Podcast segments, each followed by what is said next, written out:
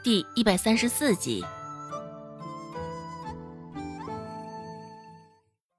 王跛子一双芝麻眼儿，在听到顾寒生所说的话后，也是争得有红豆般大了，心头先是一阵狂喜，只是随即又是忌惮与不安。顾寒生会这般好心，他绝对不相信，毕竟顾寒生在外头的名声如雷贯耳，况且他的手还是被顾寒生废的，现在他都要欺负到顾寒生的头上了，顾寒生还能这般淡定，还能放过他？王跛子觉得这其中定然有猫腻儿。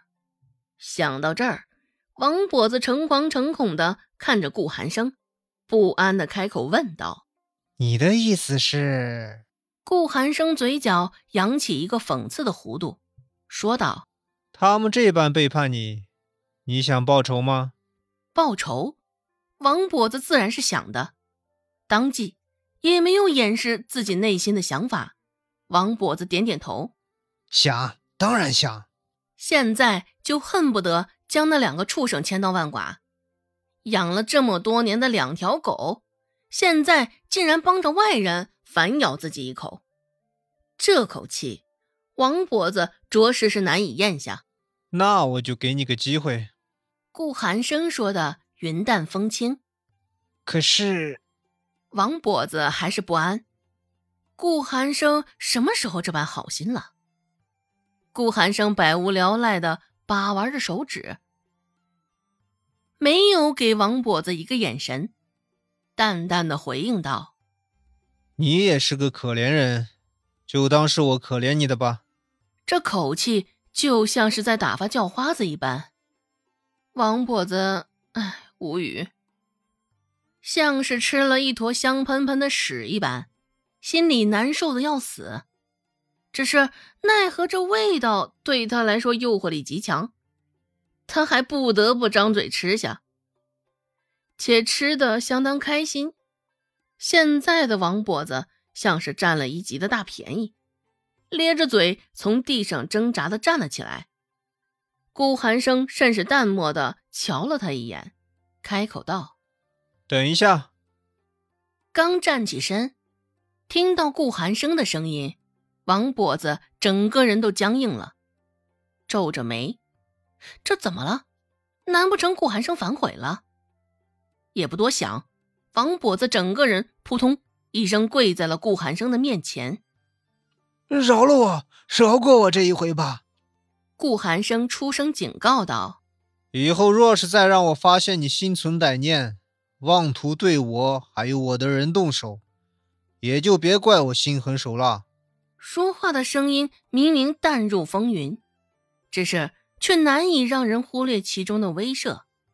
王跛子松了口气，猛地给顾寒生磕了两个响头，信誓旦旦地说道：“顾爷放心，定然不会再有下一次了，还谢顾爷饶我这一次。”顾寒生也没有再多说什么，直接就由着王跛子离开了。倒是周芷与周兴在一旁看着，有几分乍舌，也不免有几分惊异与顾寒生的好说话。周芷问道：“你就这么放过王跛子了？”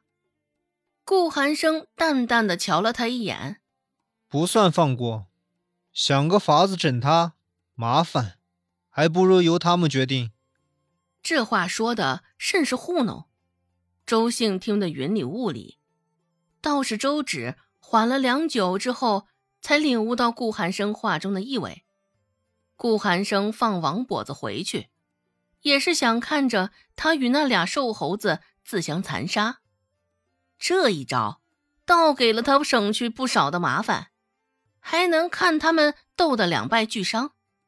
顾寒生有点聪明啊，顾家的晚饭比周家丰富的不知多少，白菜炒猪肉渣，丝瓜炒蛋，梅菜扣肉，还有一个鲫鱼汤，每一道菜都是带着荤腥的，光是闻着味道就让周芷食指大动。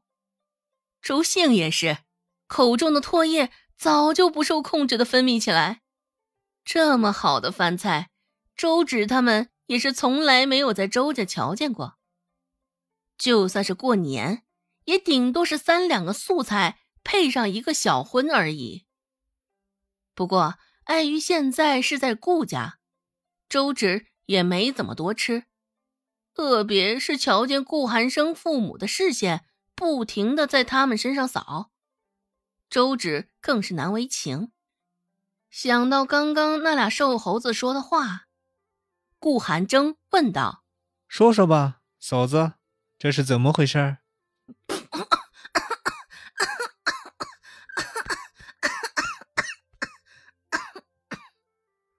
正认真低头吃饭的周芷没有料到他会突然提到嫂子这2个字，也是吃岔了气儿，一时捧着饭碗低声咳嗽了起来。一旁的顾母刘巧慧见状，甚是温柔地替周芷拍了拍背。看周芷这般，刘巧慧也是心生不忍，只是奈何心中好奇极了，便也没有拦着顾寒生发问，看向一旁独自吃饭不言的顾寒生。顾寒生问道：“这是什么时候的事儿？竟将我们瞒得这般好？寒生，你是认真的吗？”顾寒生将口中那口饭咽下，这才抬眼看向周芷：“你说呢，周芷？”周芷心想：“糟糕，顾寒生都连名带姓的喊他了。”这事儿的确也是周芷是始作俑者，也不怪顾寒生会这样的反应。周芷硬着头皮，向周围人视线落于他身上的人都腼腆的嘿嘿一笑：“这个其实是误会。”